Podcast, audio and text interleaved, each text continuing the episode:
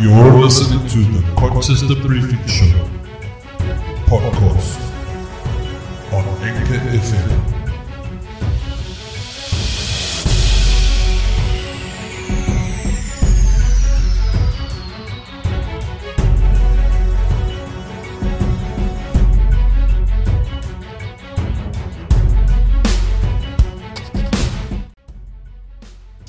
Alrighty, alrighty, alrighty, alrighty. Hello, my name is Jason Bat, and welcome to my podcast, the Colchester Briefing Podcast. It is Saturday afternoon, the 8th of June 2019, 2 o'clock. Okay, well, not exactly. I don't think it's. Oh, sorry. I'm, I'm, I'm not using the microphone that I normally use. You know, before we get into the podcast, let me just explain what microphone. I'm using this uh, condenser mic of mine, and you know, condenser mics require a lot of silence. And um, I'm at my daughter's house because Telkom, 12 o'clock the afternoon, they decide to send an SMS saying that um, there will be no internet services from 2 o'clock today, that's now, currently, until Monday. How lovely! How lovely! Thank you, Telkom, for inconvenience me. I mean, I like to sit in my own house in my room, in my podcast room, you know, where it's quiet, it's nice and soundproof. Uh, uh, this this microphone is very very sensitive. It, it if if it if you hear the dogs barking in the background, please guys, I'm, I'm please accept my humblest apologies. if if my daughter's gone to the shop now, if she comes back and she's gonna bang the keys on the table, I'm gonna. I did ask her please not to, but you, you know my daughter, she's gonna say, "Dad, I don't care. This is my house." so okay, so guys, yeah. Um, I, I like to use my low noise mic. That that's why I use a low noise where you put your mouth in it, and then it only picks up your voice. It doesn't pick up any background noise. But anyway, enough of that jibber jabber. Today's podcast is about the Constitution, and my special guest with uh, with me today, my podcast is Martin van Straden from Staden. Sorry about that. Sorry. Um, he's here. He's here today in his own capacity, private capacity, um, as an individual, as an individual of South Africa. I mean, after all, that's what we are. We are all individuals. He knows his knowledge on the Constitution is is awesome. Um, he, he knows the Constitution. Unlike me, I, I don't know the Constitution. I mean, I might know some laws and I know some rights and that, but that's, I, I think it's basically common sense. It's common logic sense that you know certain rights. You, I, th- I think it's, you, you know the rights that you have to know.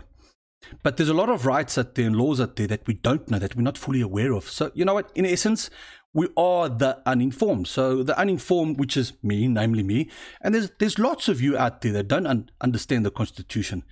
So, this is why I brought. That's why I'm bringing Martin onto the, the podcast today, so that he can give us. Well, I've, I've got a. I've summarized a couple of questions, asking him what's the Constitution is. So we we're going to go into this. Is going to be an awesome podcast it, it, the reason for this podcast, you know, yeah, we we just we need we need we need help. We need help. We need help. Okay, cool. Enough jibber jabber. I'm going on here, I'm, not, I'm not making sense.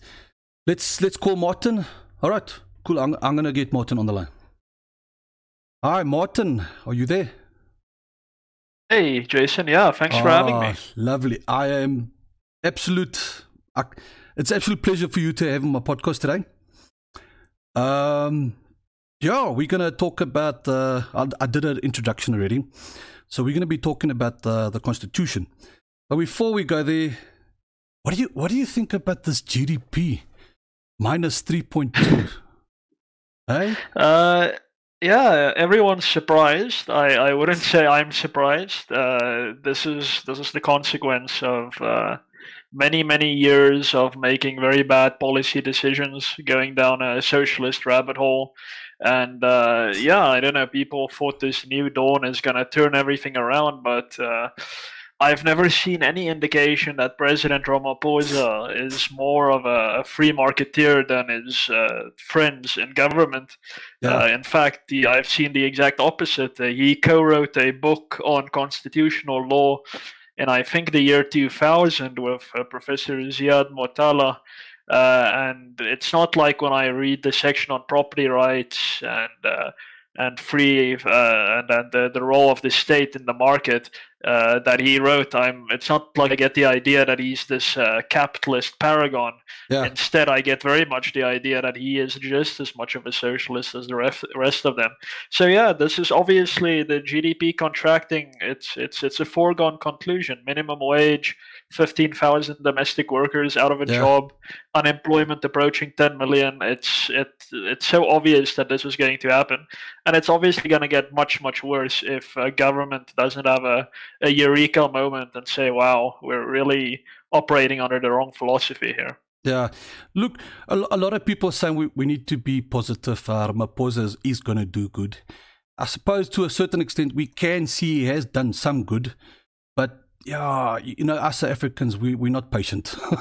we want it now. we want to see results now. And, and this is the problem. that is true, yeah. yeah, it's true. All right, Martin, let's uh, give a quick introduction. Uh, let the listeners out there, tell the listeners out there who you are. Okay, sure. Uh, so I am Martin van Staden. Um, I, I, guess I describe myself as a writer and a jurist. Uh, I, am very much into jurisprudence and uh, law, especially public law, which includes constitutional law. That's very much my uh, my hobby. I wouldn't describe myself as as an expert at all. Uh, I uh, there are many other people who have read far more about the South African Constitution than I have and know far more. But it's definitely something that I think I bring uh, a new perspective to, especially given that I am very much a libertarian someone mm. who believes in the primacy of individual liberty, the primacy of free markets, and you don't see that very often amongst uh, uh, academic lawyers and lawyers in general mm. in South Africa. So that's uh, that's what I hope to bring to the table. Now I have written a a book on constitutionalism. It's called The Constitution and the Rule of Law. Uh-huh. Um, you can find more information about that on my website. Uh, I will definitely provide the link the link to that. Please do, yeah. Um, yeah, and I'm I'm I'm very much a passionate. Uh, I do podcasts very rarely, yes. uh, uh, because I, I, much much more prefer writing. So uh, I've I've written quite a bit. I'm the uh, editor in chief of Being Libertarian. it's an international libertarian publication.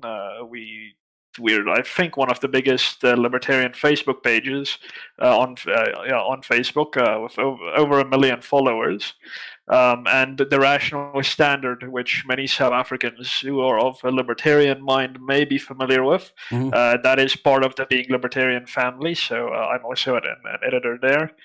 Um, and yeah, that's that's basically what what I'm all about. It's for me, it's about writing about freedom, writing about free markets, writing yes, about yeah. law from this liberal uh, libertarian perspective, and uh, basically getting getting ordinary people to to adopt, or, not necessarily adopt, but maybe to think think through uh, things that that they they probably think are foregone conclusions or or are set in stone. For example, the idea that government must hold our hands through everything. That's something that uh, me and many libertarian writers try to challenge, uh, even even in terms of, of uh, for example, the Constitution, which many people think is this socialist document, but that is not necessarily the case. So yeah, that's that's a, a short summary of of uh, what I'm up to uh, in my daily life. But as I said on my website, you can find a far more comprehensive uh, version of, of this introduction. Yeah, and listeners out there, Martin will put, put links in. I will also provide it in my description after the podcast. So, Martin, before, okay, leading up to my first question, um, the reason for this podcast, a lot of us, a lot of us of Africans, we don't know the Constitution. I think, I think to a certain extent, we know a little bit of what we need to know. So, yeah, so let's go. Let me just paste my question here. Here we go. What is the Constitution? What is a Constitution? Okay, so uh, as the name in- implies, a constitution is a constitutive instrument. It creates something, and then it also provides the framework for how that thing can operate. So it's very much like a contract. Uh, you set out the details of your relationship, and you say what the parties may and may not do, what they have to do. That is very much what a constitution is, but mm. uh, on the level of a government. So a constitution establishes a government and says how that government may operate, what it can do, and what it cannot do. Now, mm. uh, it, it, does get a little bit complex because in uh, countries like the United Kingdom and in South Africa before the year 1993, uh, we also had a constitution, but it was not a written constitution. And in those circumstances, the constitution basically just says how things are politically. So you have the Queen, Parliament, and government, and the devolved legislatures and the municipalities in the United Kingdom, and that is Britain's constitution. So it's not written down anywhere, but it's something that you that you see when you look at Britain, um, and that was basically the same in South Africa before we adopted. Um, the written uh, interim constitution in 1993. We did not have a written constitution. We had a parliament the state presidency and for a while there uh, the prime minister before 1983 mm-hmm. uh, so that was our constitution. So uh, uh, but most of the world has constitutions in written as in a written instrument and i think the first one was the united states constitution which is the most well and it's it's like a contract like i like i mentioned. Now what we usually talk about in South Africa in, in ordinary everyday uh, uh, engagement and parlance is basically we're talking about the Bill of Rights. It's very rare when we talk about the Constitution that we're actually talking about like the composition of the National Assembly, which is also in the Constitution. We're usually talking about the Bill of Rights, which mm, is in um, mm. Chapter Two of the Constitution, and th- this is where um, a number of protections for individual and human rights are set out, and uh, this this comes to what I believe and what uh, many constitutional philosophers believe, but there is obviously some disagreement about this. What the real um, purpose of a constitution is, and that is to limit the power of government. So uh, uh, constitutions are part of the, the tradition of constitutionalism. It's also a word that we uh, hear often in ordinary uh, uh, from the media specifically, um, and that's also very much a misunderstood word. But constitutionalism is this idea that no government has or should have unlimited power. So that is, in a nutshell, what a constitution is. It's a it's a document. Uh, Martin. Martin? Must act. Yes. And the moment it steps outside of that framework, it is acting unconstitutionally, and it can be uh, it can be punished, uh, for lack of a better word, to get it back inside the framework. Mm-hmm. Yeah, do you see what I put down? I put um, the first constitution was in 1910 when the country became a union. Uh, the second constitution was in 1961 when uh, South Africa was declared a republic. Then in 1983 and then 1994 but then it came into existence in February of 97. I think that was when Mandela, or was it 96? I, I got you 97. When Mandela brought it across uh, to news outlets, it has been hailed as one of the progressive constitutions in the world by global standards. And then also.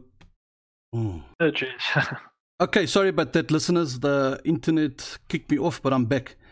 Where was I? I said I was talking about yeah, the, the I don't know where we are cut off now. But the year in 1994 where the constitution was made up, and then 1997 Mandela brought it across, and then according to news outlets, um, our constitution has been hailed as one of the progressive constitutions in the world by global standards. How true is that? Is, is there any well, truth? The the the term is usually it's the best constitution in the world and that is how you uh, you need to decide what uh, measure you're gonna uh, measure the constitution by. Now if if they say it's the progress the most progressive constitution that that may be one of the case uh, may be the case if they regard it as in the, this light of progressivism where government must play a, a redistributionist role to take wealth from the haves and give to the haves not have nots.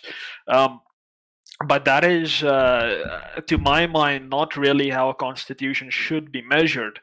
Uh, uh as I, as I mentioned, and I hope uh, this wasn't cut out, unfortunately, uh, now uh, yeah. that the purpose of a constitution is is to limit the power of government within the tradition known as constitutionalism, which is the the, the idea that no government has or should have unlimited power, that government's power must always be limited, and that is how any constitution should be read. Now, as far as the uh, the Constitution of South Africa is concerned, uh, it does have its good and its bad uh, bad sides.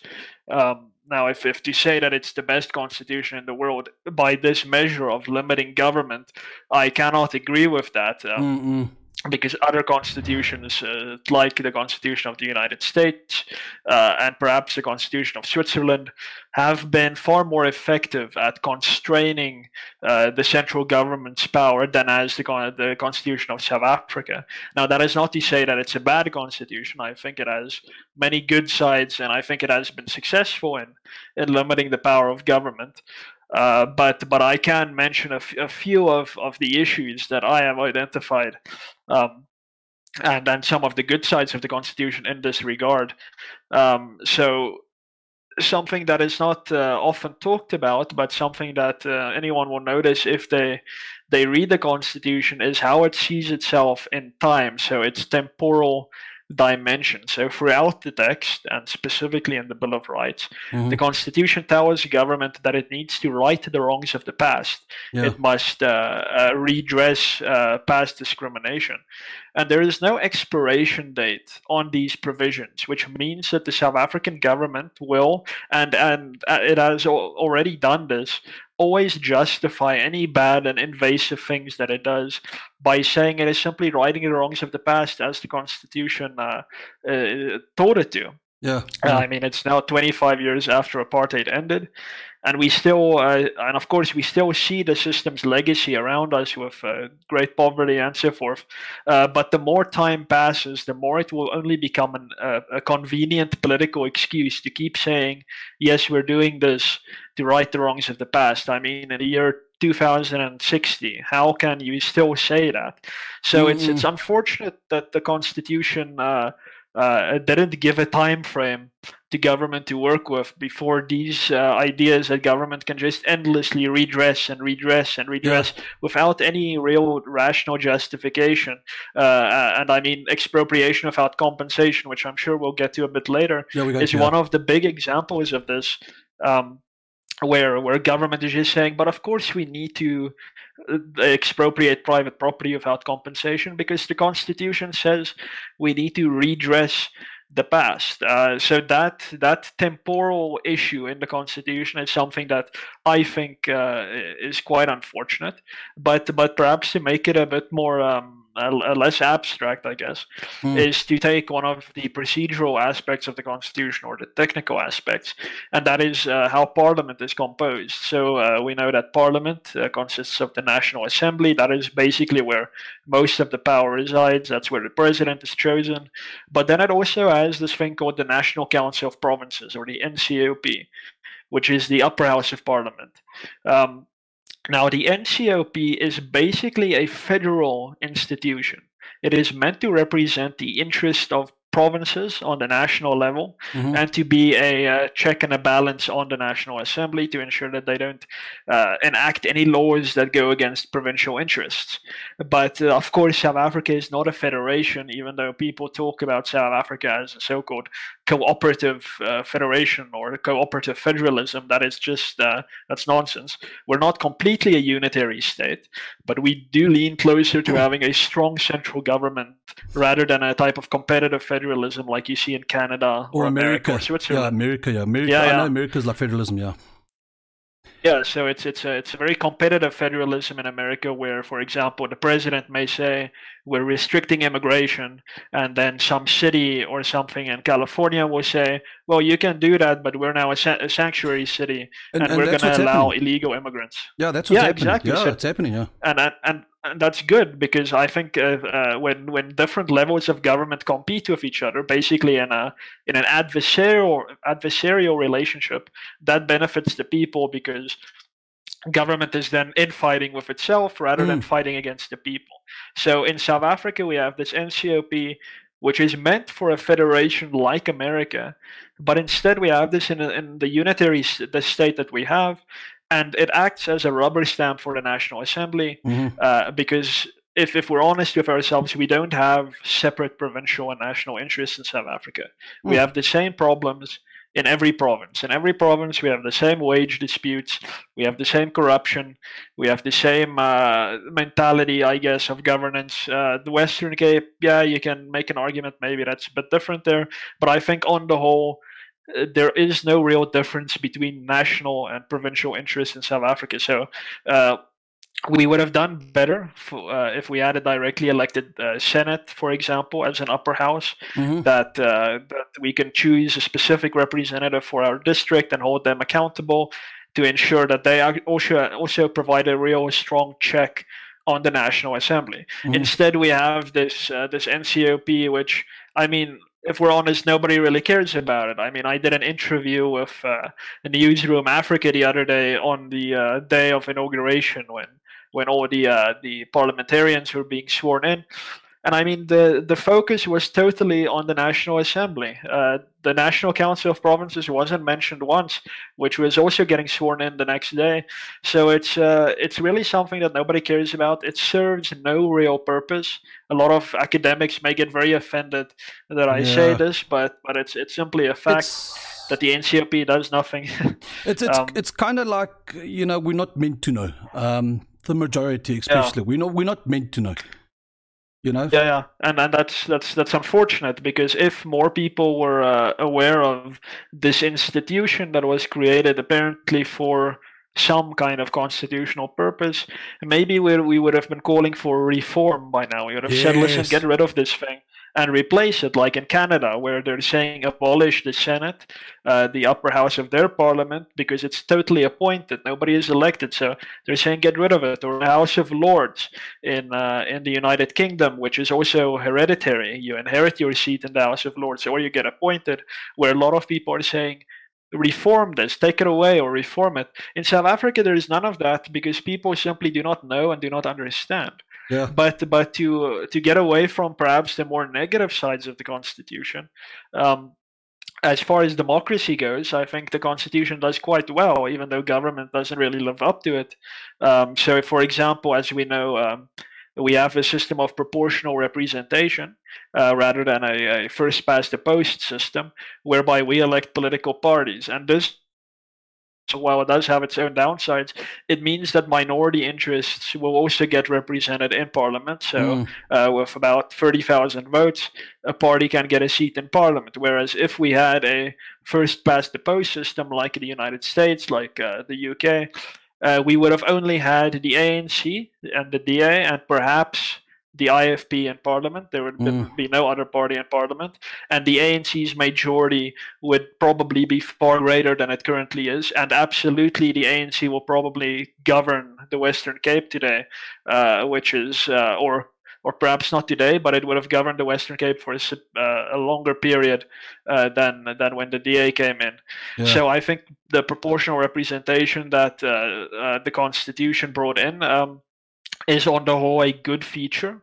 Uh, and also, the Constitution recognizes public participation, uh, which says that if uh, if you're a South African citizen, or I don't even think that's necessary, you can uh, participate in the process of creating law, creating policy.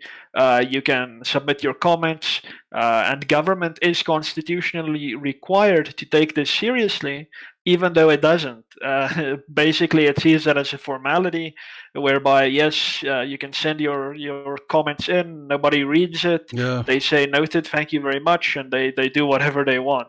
Um, but but of course, for your listeners, I think it's very important that uh, more people do actually get involved in in this this uh, structure, the, oh, this absolutely. institution that government uh, that not not that government gave us, but which the constitution gave us.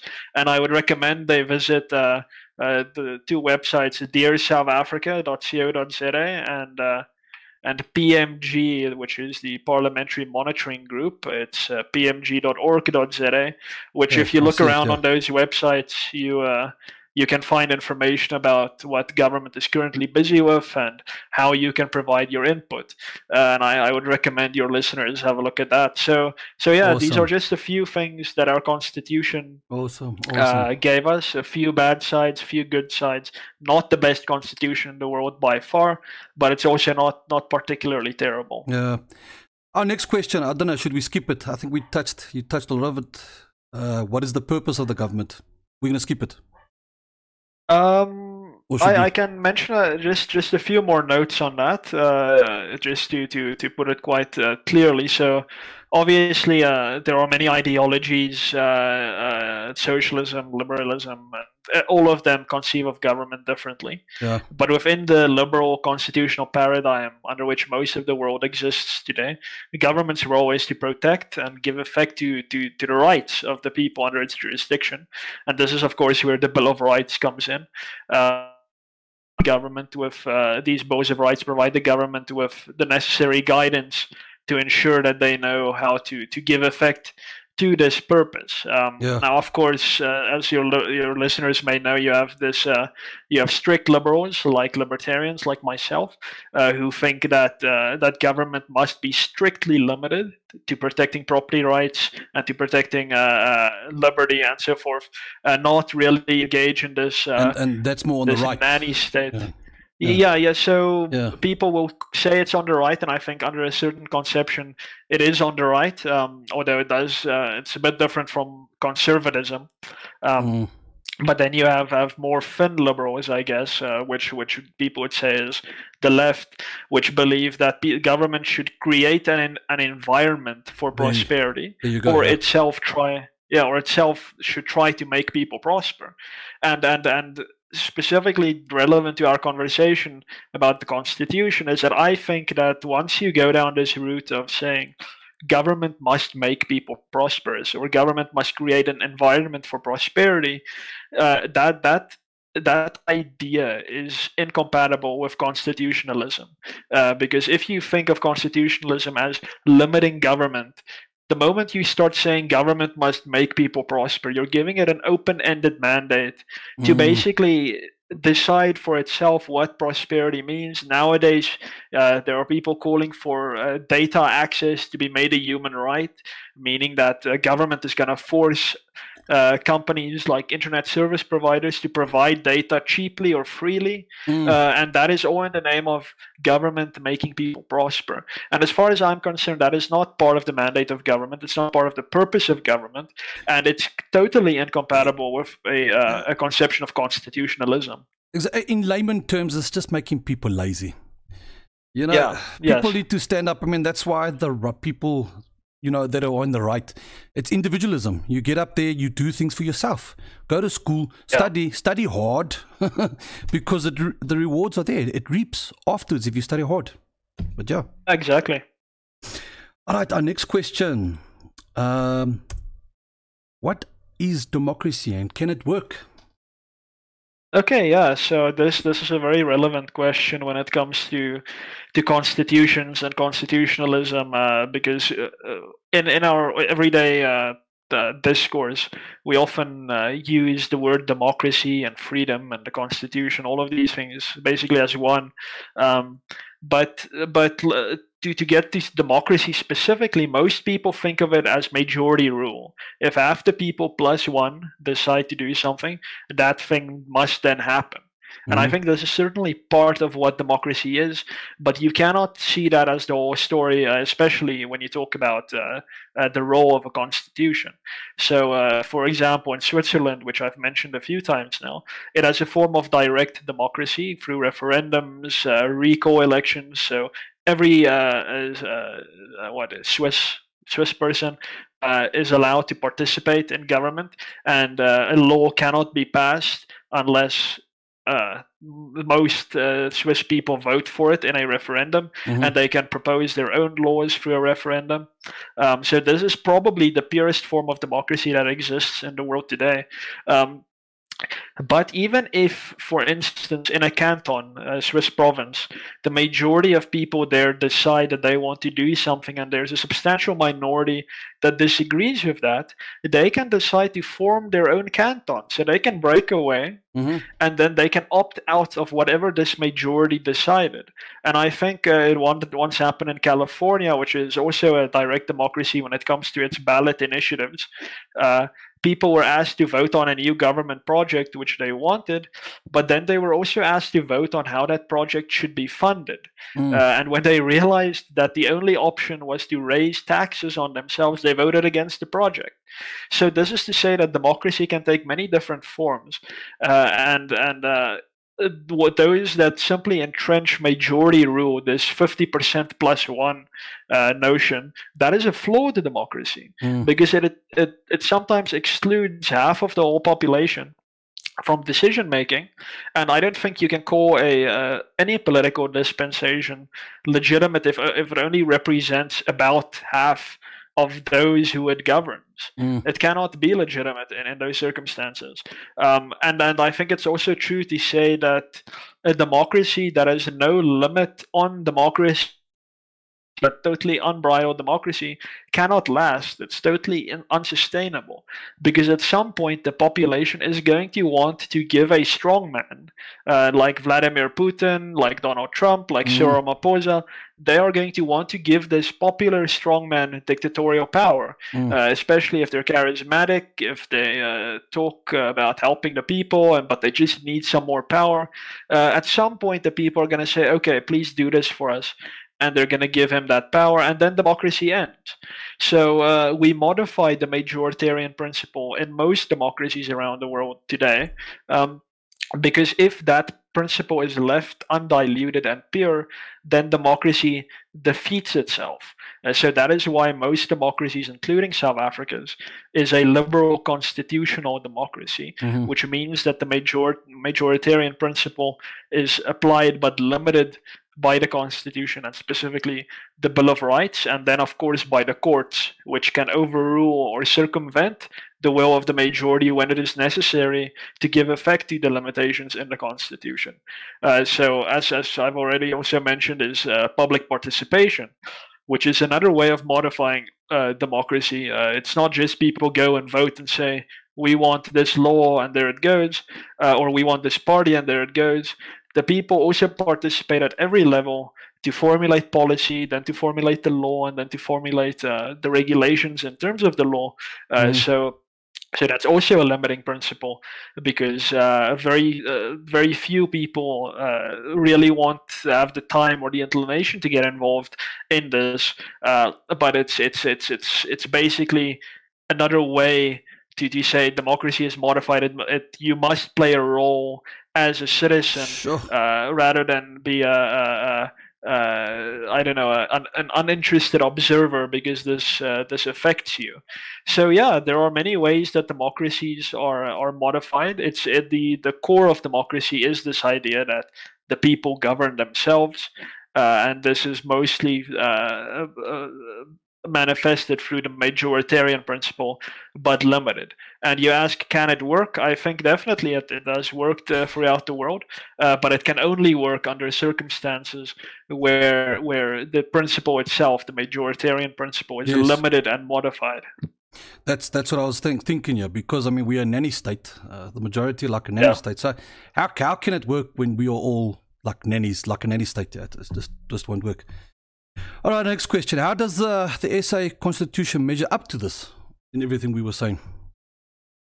Yeah, so, so as I mentioned earlier, uh, the Constitution is not the best in the world. Uh, there are there are some problems, uh, some substantial problems like that temporal dimension, um, like uh, like the, the useless National Council of Provinces. There's also the the provision that allows the the president to appoint and fire ministers as it pleases him, uh, almost arbitrarily. Mm. And we saw that, of course, a few years ago with uh, Jacob Zuma and the finance ministry when we had uh, Nene and then, and then we Van had uh, Des van Rooyen, Des van Rooyen yeah, yeah, our weekend right. minister.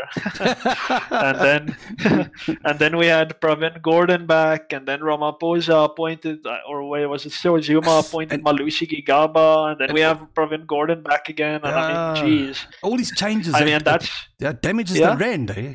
Our rand Exactly. Yeah.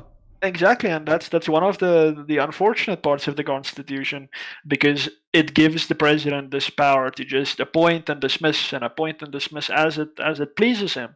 Mm. Now, of mm. course, um, the Bill of Rights, uh, we have these this host of socioeconomic rights, and I, and I must emphasize that the problem here is more in how the Constitution is interpreted rather than what it actually says. Mm. So um, a, lo- a lot of these so-called welfare rights do not necessarily have to be interpreted as that. For example, the right to housing there is mm. no right to housing. It's the right to have access to housing uh, and, and, and water. It's not the right to water, it's the right to have access to water. And unfortunately, our government and our courts have interpreted as being a positive right as far as government action is concerned, meaning government must provide water, must provide housing. Yes. And you, yes. I mean, we, we've seen that this is not really practical in our current economic uh, context because this government cannot afford it because the taxpayers cannot uh, perpetually carry government. So it would have been far more uh, appropriate, I would say, for, for the courts to say these rights mean that government must not stand in your way of providing for your own housing and for your own water, yes. and rather than government must provide it itself. So the Bill of Rights can be read in more than one way, uh, and I think the problem is, comes in for, uh, for how the courts have read it uh, in, in what I would say is a very inappropriate way.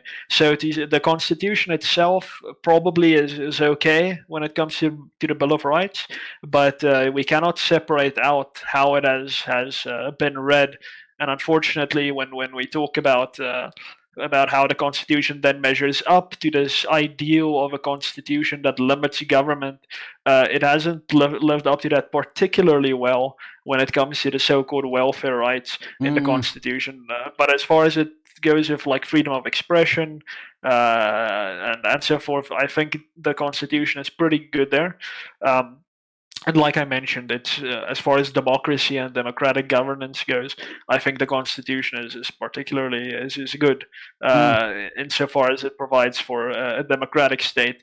Unfortunately, of course, the government often doesn't care what the constitution says, so uh, it that, doesn't really the, if the constitution the says it. Yeah, that's the thing. Like, they exactly. don't care what the constitution says. So, yeah. um, does the constitution allow the courts or the president himself to make law? Uh, uh, so uh, yeah, lawmaking lawmaking is is is a parliamentary function. Uh, so as I mentioned, Parliament is composed of two houses. It's the National Assembly and the National Council of Provinces, that useless institution, and they make law on the national level. Uh, mm-hmm. So a majority of each house. Uh, on the provincial level, you have the provincial legislatures, and on the municipal level, you have local councils, and each of these institutions make law.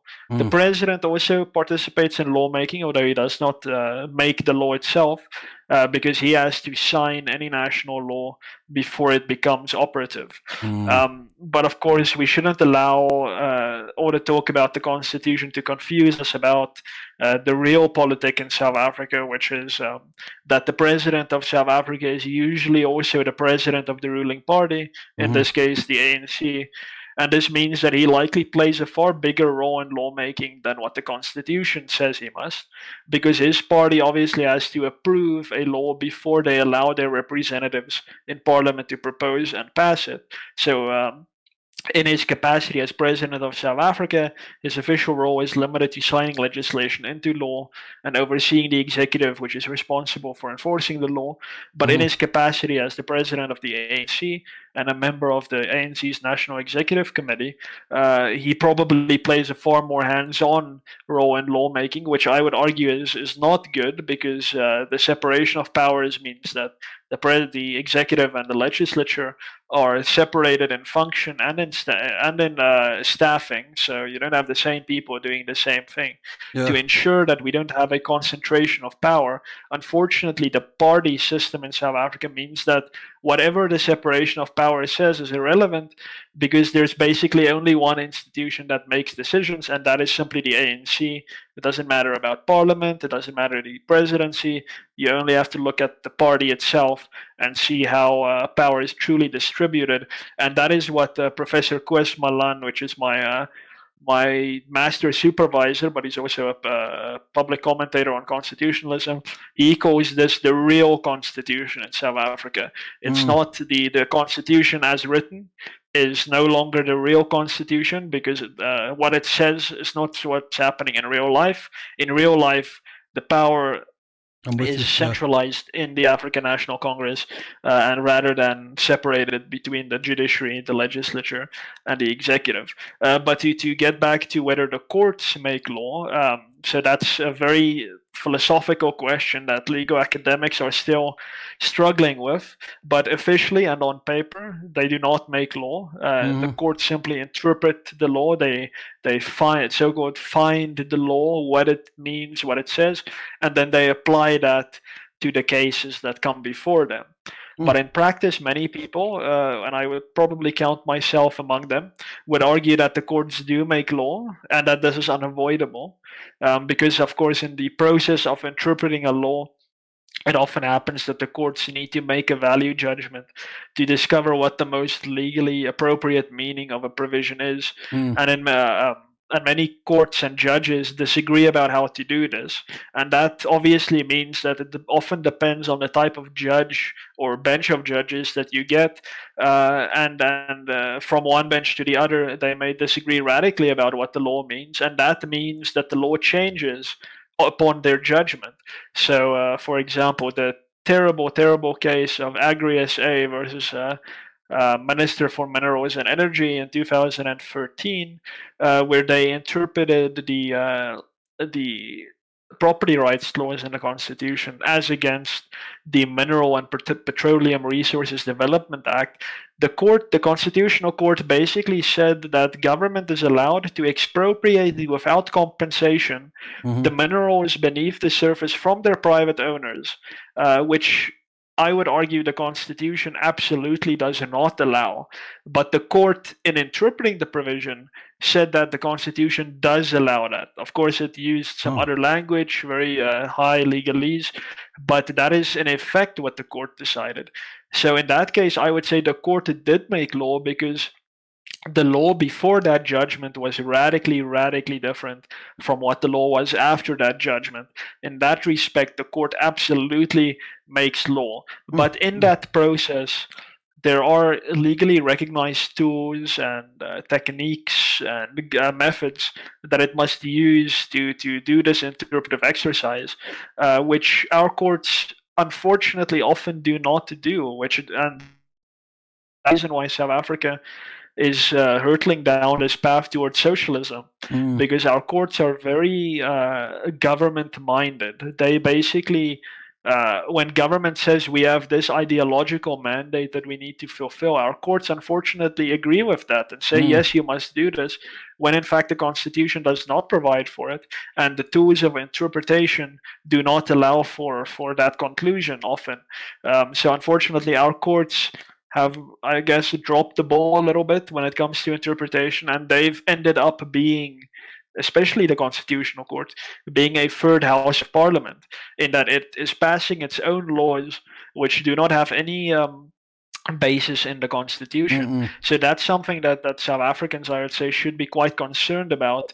Um, but but something that uh, we can't really do anything about other than wait for new judges to be appointed unfortunately yeah, exactly Look, yeah, here's my next important question. This is probably one of the reasons why I'm doing this podcast. How does the Constitution benefit and protect ordinary South Africans? Yeah, this, this yeah. is this is the listeners the listeners out there. Please, you need to listen to this because this is this is the most important question. Yeah, so uh, we need to be careful and remember that a constitution is meant uh, to limit and circumscribe the power of government.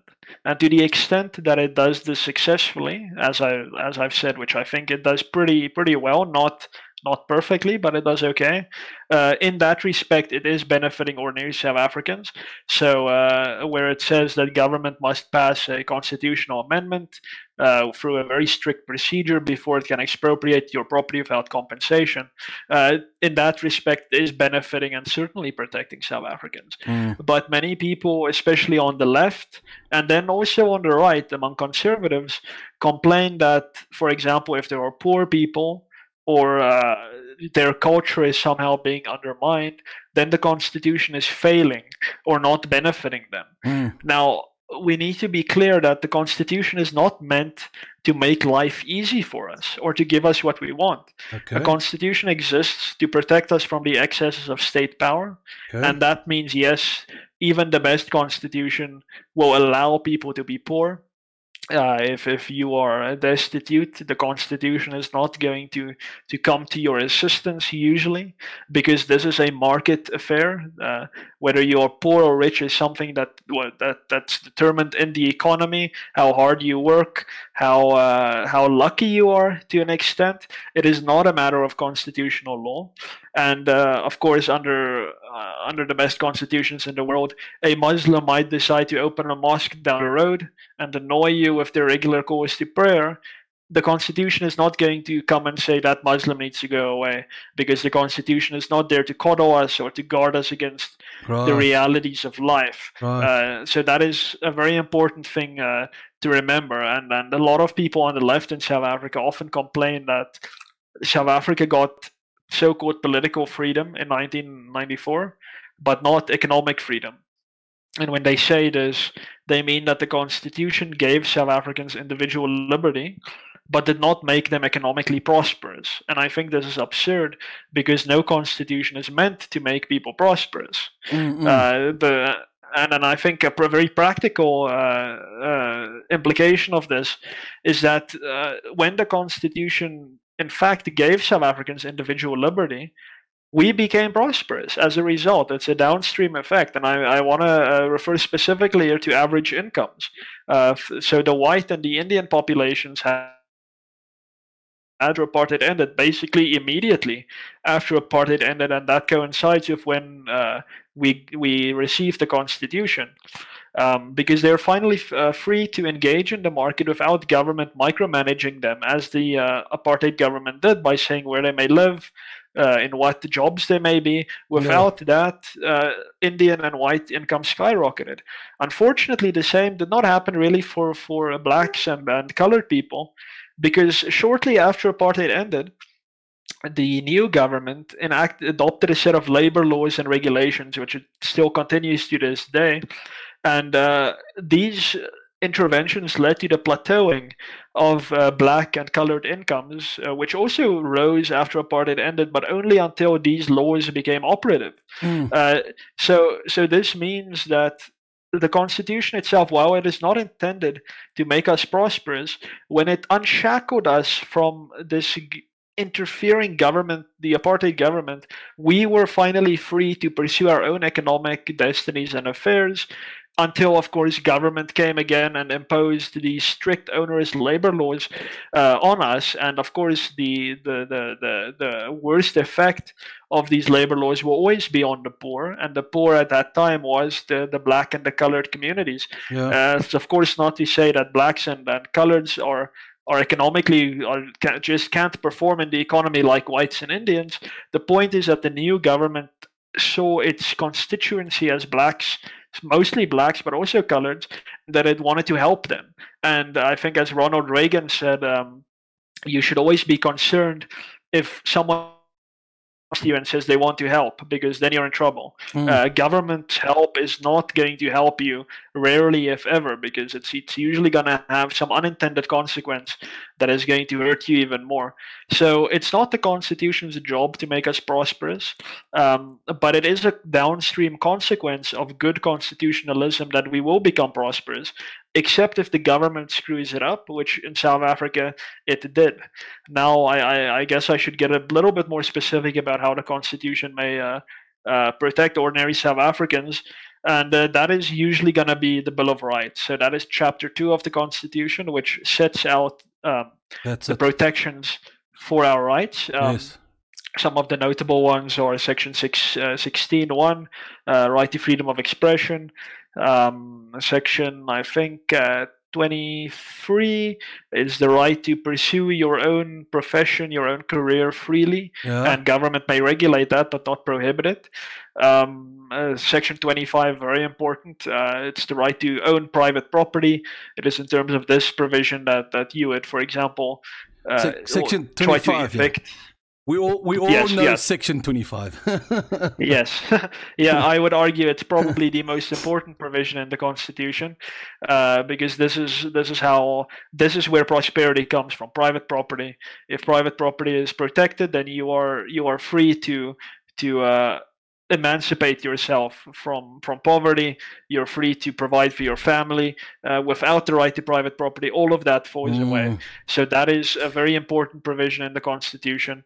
Um, and unfortunately for most south africans a lot of these rights are out of reach because going to court is very very expensive That's it. lawyers are Yeah. very expensive That's it. and even though we we all have the the right to access to justice which it means to go to court it's it's it's very difficult to get a private lawyer you'll Yeah. all, you'll usually need to get some uh, like How a legal clinic go to a legal Yeah. clinic and so on But but how many? I, I, I don't know. Is there people that still go out there to the courts and represent themselves? Does it still happen? uh, so I hardly see it happen. I, I think it. I, I think it does. I, I cannot say for sure. You, you uh, in criminal trials, you have an absolute right to uh, to represent yourself. Um, I am not sure if this happens a lot in civil cases. I know, of course, in small claims court, uh, that's you have to do it like that in small claims court. Yeah. You have to represent yourself. Um, but uh, when it comes to bigger multi-million rand uh, challenges, I'm not sure that that. Um, that ordinary Yeah. people probably feel comfortable doing it. but, th- but this is the thing that I'm saying, like you just mentioned, people that can't afford it, and and I think people out there must just Exactly. edu- educate themselves on the Bill of Rights, and then to the best of your knowledge, if you can, represent yourself. You know, you know. But, but, but yeah, we're no, too, I, we're, I, we're I too think that's, scared. that's We're too scared. We're too paranoid. but you, you never be scared to learn. We we should Yes. never be scared to learn, and I and I think uh, teaching oneself about about law and uh, the Constitution. I, I, I guess I'm it's it's rich coming from me who studied law and who's doing a master's in law, but I don't think it's difficult. There's no sums to make. You don't have to know math. You don't have to be a grammar Nazi. exactly. At Uh, least you yeah. you Familiar you basically it, yeah. just have to read.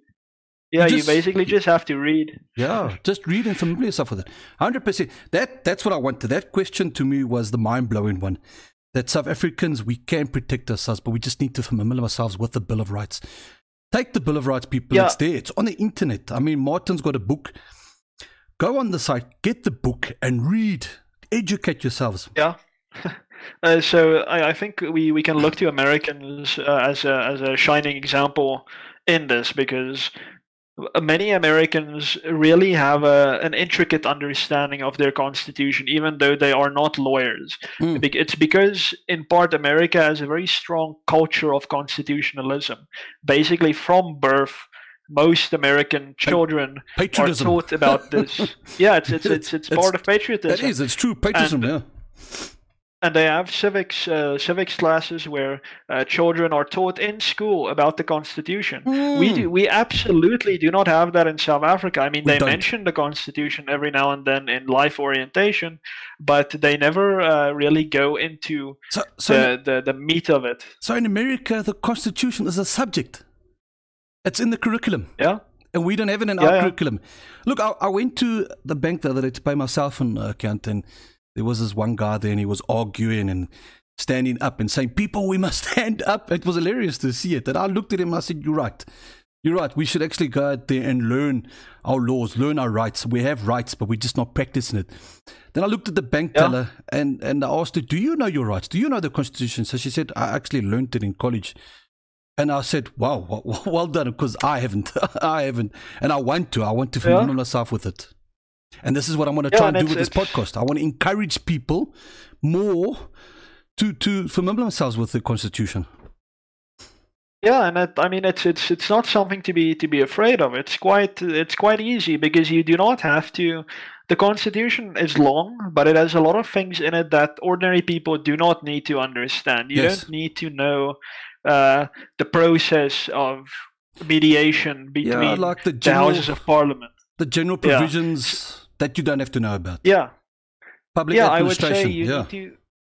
I I think you need to know the Bill of Rights, which is short. You can read through it in an hour, and I think you can understand it. And if you don't, I think there are many places online you can just do a Google search, and there will be explanations. yeah. For example, the, the the Department of Justice has a very useful, uh, like I guess, Bill of Rights guide, which explains the rights in the in the Bill of Rights in a very uh, uh layman way, very easy for people to understand. there you go. Uh, let me Yeah. f- find a link to that, and then I will also share that link. That's it's a, it's a good it's it's not something that you can take to to court uh, and say this is what the Department of Justice guide says, but it's a, it's a good starting point. You can read that understand what that says, then you can read the real Bill of Rights. It's, and, and, and it's basically a constitution yeah. for dummies, but people mustn't feel offended. we shouldn't feel offended. Take the book. It's it's a yeah. start. It's a starting. You know, read it, and then as you educate yourselves, and you can actually read the proper thing. But you're right, hundred percent, Martin, hundred percent. All right, our next question: How many amendments to the Constitution are there? Right. So. Uh, the constitution has been amended 17 times. Uh, that's, that's quite a, uh, a lot of times. So this constitution was uh, enacted in 1996. Can, how can we, uh, wait, so, I'm going to stop you there. How, how, can we compare this to other countries? How many amendments have been uh, made? Is, is okay, ours, so the, uh, yeah. the the only other country that I can uh, name a number of off by heart is the United States, mm-hmm. which has had their constitution amended 27 times in 250 years. Exactly. So that is exactly. the, the, the proportion is far less. Um, but to, to be totally fair, uh, these amendments are not substantive amendments to our constitution. Yeah. They're mostly technical. They change the borders of uh, the provinces. They made like the chief justice the head of ju- the whole judiciary rather than just the constitutional court. Yeah. Um, they regulate floor floor crossing.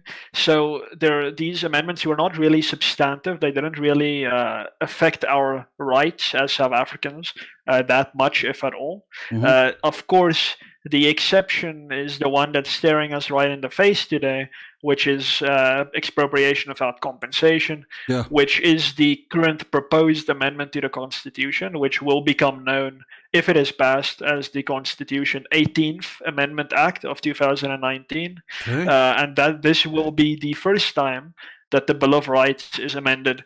Um, in South African history. Mm-hmm. Uh, so it's something that we should be very, very concerned about. Um, but the other amendments, I don't think is something we need to, to worry too much about. Although it yeah. is not a good sign in general that we are this cons- this yeah, amendment the, happy. Uh, there's one amendment that I'm worried about. It happened this week uh, in the security, where they're changing the gun laws. Uh, something about semi-automatic. They're going to take it away. So yes. only so only cash in transit is allowed to use semi-automatic guns, and I, I'm I'm, yeah. concerned. I'm concerned about that one. No, you, you definitely should be. So, but that is not a that's not a constitutional amendment. That's just the law that they're passing. Okay, An amendment okay. to the to the I think this the Private Security Industry Regulation Act. Yeah. yeah. So the the you should, we should be very concerned about that law because uh, when uh, the the the South African Police Service has now repeatedly said that it is unable to keep South Africans safe. It's not something that they're lying about. They're very clear about the fact that they are failing at their job.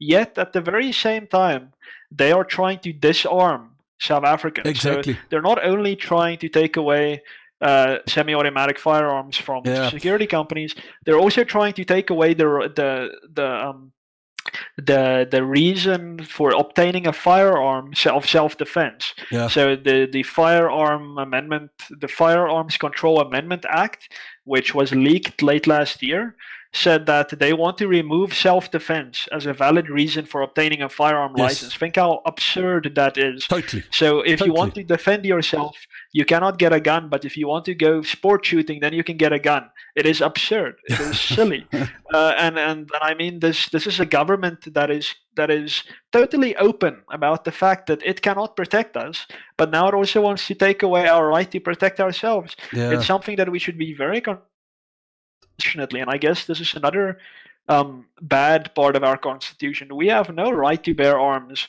in America, like Americans do in the Second Amendment to their constitution, which says that the right of the people to keep and bear arms shall not be infringed.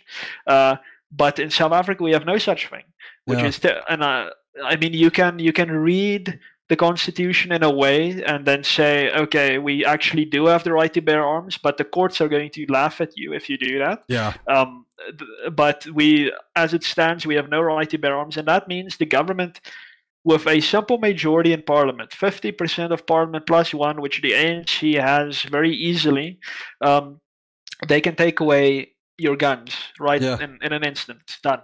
So that's something we should be very, Scary. very, very Scary. concerned about and very uh, very aware of because the moment they start down that route, the only way to stop them is to create massive amounts of outrage and demands and maybe uh, civil uh, action protests Yeah. uh, and and I, and going to court is not going to help on this topic. If you are a gun owning South African or you want to become a gun owning South African, you need to be very aware of what the government is doing, and you must be ready to take real practical action to stop the government from doing that, rather than just saying we're taking it to court. the paperwork, the amount of time, it's just horrendous. It's crazy. But um, what I wanted to say is, I'm I'm I've joined the ZACP recently. Well, they still new, and for the first time in my 25 years since we're a democracy state, this is the party that I want to support because I love what they stand for. And yes, I know people have been making big war about the gun laws and that. It's not about that. It's about you as an individual. Can you protect yourself in that? So all my podcasts, uh, well, the recent ones, I've mentioned ZACP. ZACP, to you guys out there, Ramon and Kenton, whatever you guys are doing, I love it. You guys are awesome. Yeah, yeah. So uh, a lot of political parties in South Africa do not take uh, self-defense seriously. They rarely mention it. Uh, the big parties all talk about, "Oh, we need to fix the police service." Uh, no, I think you need to start, and I think the ZACP gets this. Them and the Freedom Front to a smaller extent, they get this. They say you need to start with the ability to protect yourself. Yeah. The police is very important. It's very important to have a good police force.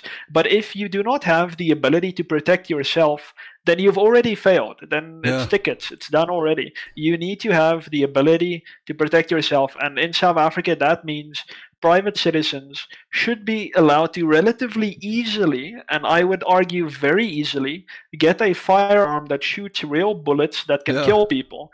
Because I promise you that criminals do not care what the gun laws say. They do not care if guns are banned Ah. completely because they will always have guns. They The will, black they will smuggle guns. Yeah. The Yeah, black they will smuggle huge. guns. Yeah, that they will smuggle guns across the border, and they get guns from the police. This is Yeah. something that very few people Hey, know. yeah, true. The police, Yeah. the police, proportionally, proportionally to how large the police force is, loses, and I put it in scare quotes, they lose these guns far at a far higher rate than civilians lose or have their guns stolen. True. So the police are the big culprits here. So even if all private guns are taken off the streets of South Africa, the police will not stop, quote, losing their guns to the criminals, and foreign uh, arms smugglers are not going to stop importing guns into South Africa. Even Yeah. if we secure our borders tightly, that will not stop a criminal. A criminal wants to get something done, as a criminal is going to get something done. We need ordinary South Africans like you and I Yeah. to be able to own a firearm uh, with uh, with very few exceptions. I think we can make a case for yes, if you're insane, yeah. if you're a you have a criminal record, sure. But on the whole, ordinary people should be able to get a gun easily. Look, I'm I'm in the security industry, okay, and, and I deal with this a lot. We arrest, we make a lot of arrests, and um, with unemployment rate where it is, and you know when we arrested people, whether it be in stealing, and and I look at some of the people that we arrest, and I look at the way they dress. They dress neatly, they drive nice cars, and I asked him, why why are you doing this? And and I looked at him and I said, well, I, I guess I know the answer to it, but I want to hear it from you. And he said to me straight, There's no work. I have to pay rent. I've got two children to support. And it's exactly what the other criminals out there. They go and get guns. It's, it's become a full time job. I mean, I know of instances uh, that the guy that stands at the gate, or the guy that stands at the door, the guy that does the window shopping, they, it's like there's positions. Each of them have got positions and they get paid according to a certain rate, right? You at this gate, you need to get paid so much, and you standing there, you need to get paid so much. It's a career. It's become a Korean. that's how scary it is out there. Yeah. All right, Martin. I've yeah. How many minutes? Are, are we going to do this last question? I've kept you. you Uh, yeah, know- I think we should talk about expropriation Yeah. quickly. You, uh, you've been maybe. absolutely awesome. uh, You've been awesome. Go for it. Uh, what are the implications? Okay. What what are, uh, what are the implications of expropriation without conversation as an amendment to the constitution? Okay, so let me uh, run through this pretty quickly because this is something I, I work quite uh, quite a lot with. Yeah. Um, so the right to private property in, in the Constitution, Section 25, currently says that all South Africans, regardless of race, are entitled to uh, have their property secure. So government may not arbitrarily deprive you of your property without paying just and equitable compensation when it expropriates from you. Mm-hmm. That and then the words just and equitable are very important here because it does not mean that they must give you market value. Now, I as a libertarian argue that they must give you market value and then some, even far more than market value. Mm-hmm. But as far as the constitution goes, they do not need to give you market value. This means that the government the government's current existing power to expropriate is quite generous already. Mm-hmm. So it may expropriate your property in the public interest or for a public purpose if you are paid just and equitable compensation. This is an international standard. In every country that is successful around the world, when private property is taken, the government pays if not market value, it pays very close to market value. Mm-hmm. And there's a very important reason for that. Because if they do not pay you compensation, then they deny that you ever owned that property. They basically take, in many cases, your livelihood away from you, and you are left with nothing. Now, in a rights respecting democracy, this cannot be. There needs to be an acknowledgement that government is taking this property from someone who has a prior claim, a prior right to that property, and in in the in, in its attempt to make right the situation that it is creating by expropriating the property, it gives you money so that you can at least buy new property, carry on, do something else with the money, that you're not uh, left a man of straw. Mm. Now, what the government is currently doing, it is proposing expropriation without compensation, and a lot of people are saying land expropriation without compensation. The Constitution says that property is not limited to land. Mm-hmm. So if this constitutional amendment uh, says that the government may expropriate in uh, in the public interest or for a public purpose, and it it, it uh, creates an exemption for for compensation. It says that government doesn't always need to pay compensation. This will probably apply to all property. Yeah.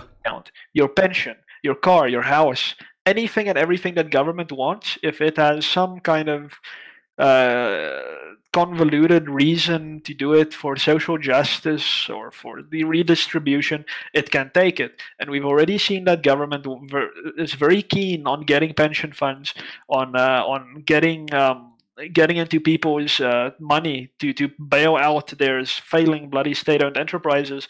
So government probably has a far more nefarious intention here than to just take land and to give that to people uh, to to its constituency because that's uh, the the, the government knows that it, it, it it's going to take far more than mere redistribution of land to solve South Africa's current problem and mm-hmm. redistribution of land is not going to solve anything it's going to make it even worse it's going to make it worse um, yeah. Be- yeah, it's going to make it far worse. We've seen this in Zimbabwe. We've seen this in Venezuela. In Venezuela. yeah, and and it's, it's it's usually it's usually because the government does not want to let go of ownership of that property. So in Venezuela and in Zimbabwe, what happened was the government expropriated it, and it either kept the property in its name and leased it out Charging to so-called farmer. Yeah, yeah, exactly. Yeah. Uh, or or it gave it to its political friends. Um, the, that property will always fail because if you. You have an incentive to develop that property to keep it in, in top shape and to use it productively. If you do not own it if you're renting it that incentive while it is still there is far less. Th- and of exactly. course then we can talk about skills and, and so forth that government is not uh, yeah. There's no joy um, there's no joy in it because if you don't have a title deed you can't go to the bank and make loans because you need to buy feed Okay, I know uh, we're not we're yeah. talking about farms now, but it doesn't have to necessarily be farms. It could be a, a plant where you're making plastics. You know, you need to have that title deed. But without a title deed, what can you do? Absolutely nothing. Yeah, exactly. And then far more pertinently, uh, the fact is that if you know you received this property, which was taken without compensation from someone else, and you now have to farm it, why the hell would you invest your time and money into that property if you now know that the government can come tomorrow and take it from you again? Exactly. So it's like you you got this property for free. It's not like okay, government is now not never going to take it back from you. We're seeing it right now in Zimbabwe. Um, the new government is saying that it will give uh, expropriated farms back to white farmers. Do you think that the people who have been put on those farms since did not know that this was going to happen? Mhm. Of course, they knew. They knew that, okay, I got this for free.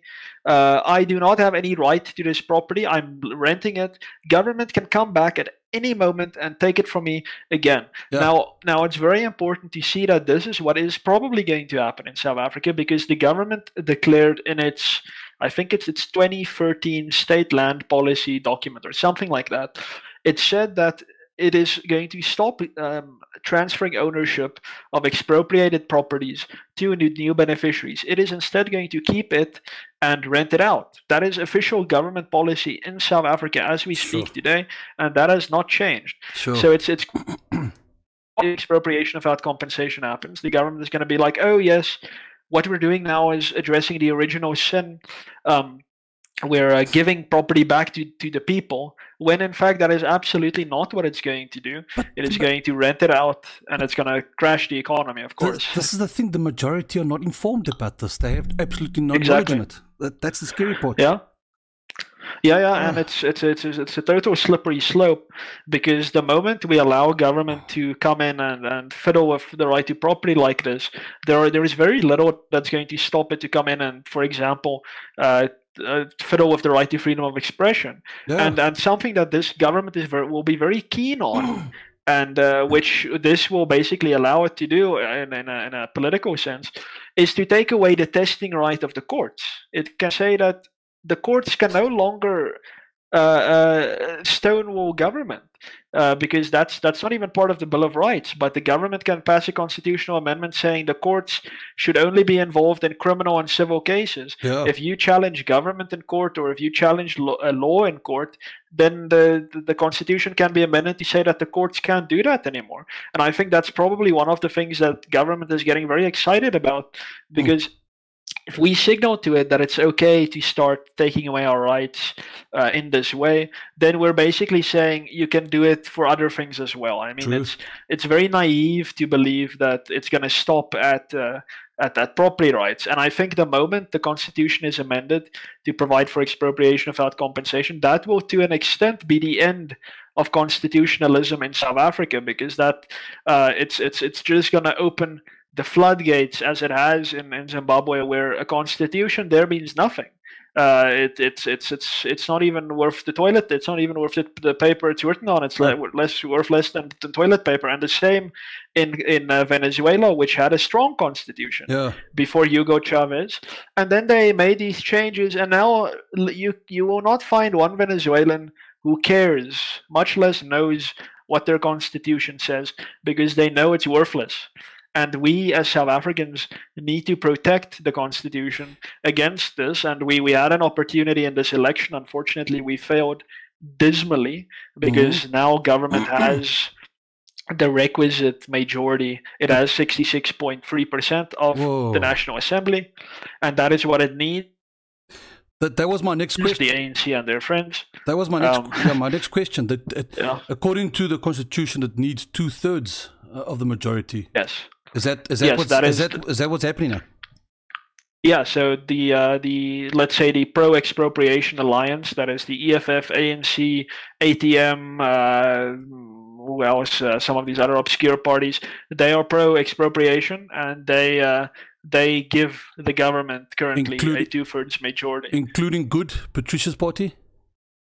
Uh, it remains to be seen whether uh, De Lille is gonna vote with the ANC on that. Uh, Uh-huh. Probably now that she's a, a member of Yeah. cabinet, Oh, that was a shocker. uh, let's Huh. not.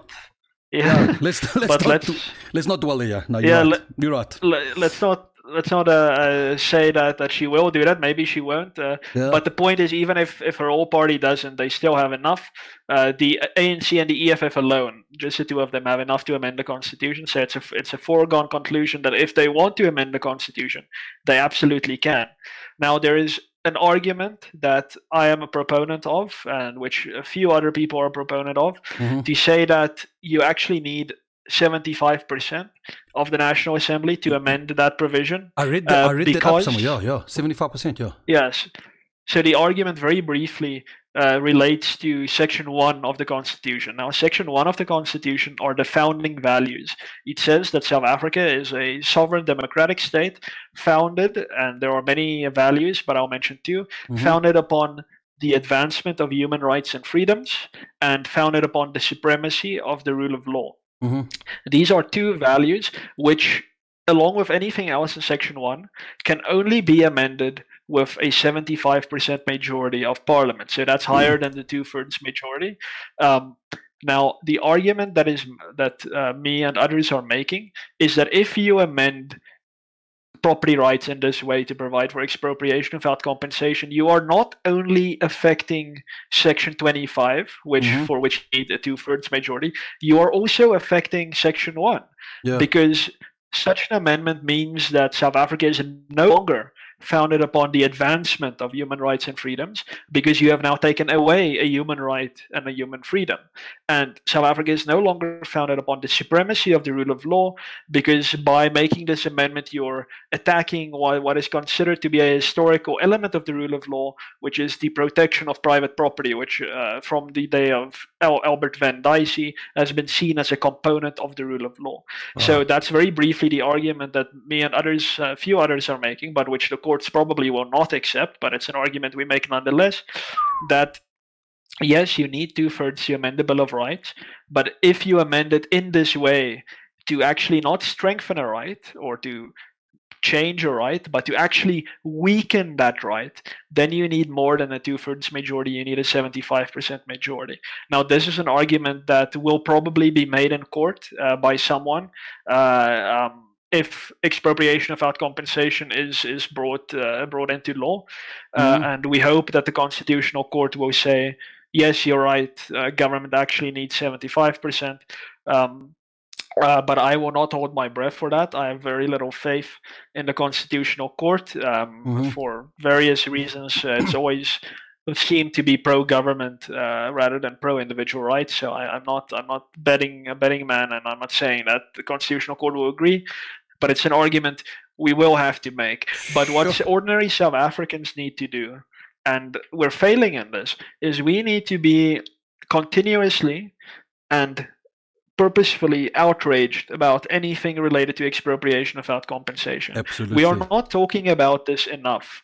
Uh, if, if, for example, imagine Donald Trump or the Democrats or whoever in America announced we are going to amend the Constitution to provide for expropriation without yeah. compensation, there would be, if not a civil war, there will be people in the streets every single day until they retract hmm. that idea completely. We are not doing that in South Africa. We're moving on. We're talking about corruption. We're talking Yeah. about GDP. We're talking about oh SAA, Eskom, Pravin Gordhan, good.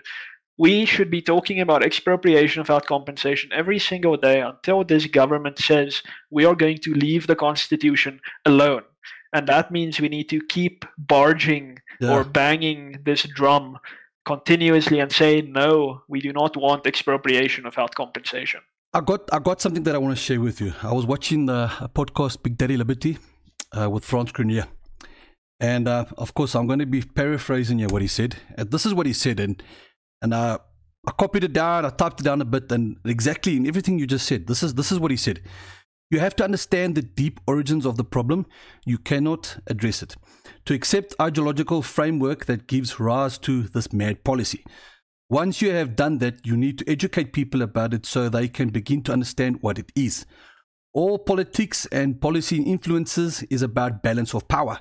If you can create balance of power in public opinion that pushes in one direction or another, you can make public policy follow.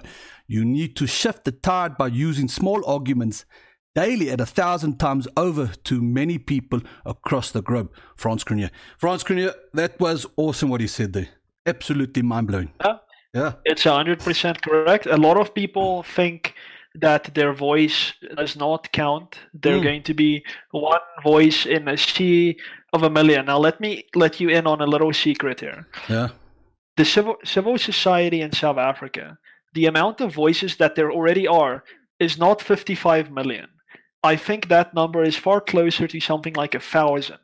So if you look at people who are influencing, not people outside government, people mm-hmm. who are really influencing where government goes, I think that number is around a thousand, maybe max 10,000 South Africans who are like journalists, academics, ordinary people with uh, with a blog.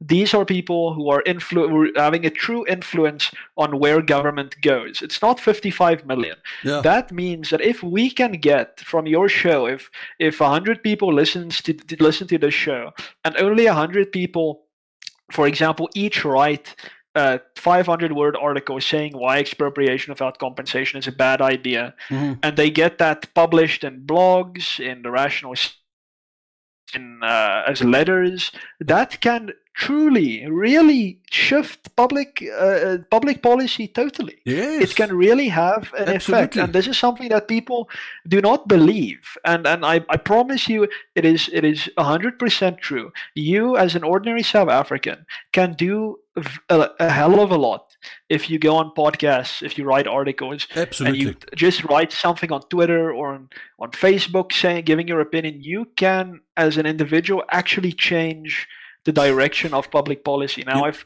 a hundred of us all say expropriation without compensation is bad, that can truly shift public opinion yeah. and it can shift public policy. You know what the power of podcast is? Eh? My podcast, I viewed the Analytics some time ago, is viewed in Vietnam, America, UK, Australia, uh, even Switzerland. My podcast has been listened in quite a few countries, and it, it, amazes me. It amazes me how far the power of podcasting can do. Eh? It's a brave new world. yeah, it's a brave new. Martin, okay, I'm, I'm going to cut you there. Um, I think I've taken up too much of your time already, but um, you have been absolutely awesome. Awesome. I have enjoyed every moment of it. it. you know, to the listeners out there, this is absolutely brain boggling. I mean, guys, really, if you if you guys don't take atten- pay attention to what Martin's been saying here, then you were fool. Then you were fool. Uh, Martin's right, and even Frans Cronje, what he said there, a thousand voices, over and over and over. You know, just just do it, man. Don't don't hesitate. Just do it. Martin, thank you very much. Um, yeah. Yeah. You have a lovely afternoon. I'm I'm gonna have a braai now. I need, I need to. I'm gonna get some meat. I'm gonna braai because that's what we do on a Saturday afternoon. We braai. no, of course. No, thank you very much, Jason. I I enjoyed every moment of this, and I uh, hope to be back in the future again. Hundred percent. Thank you very much, um, Martin. I'm, I'm just I'm gonna cut and then I'm gonna come back to you. Okay. Thank you, guys. Thank you. Bye bye. One, oh, sorry. One more thing. My podcast is available on Apple, Google Podcast, uh, Spotify, Pocket Cast. I will put this also on YouTube tomorrow. Tomorrow I'll upload it. So yeah.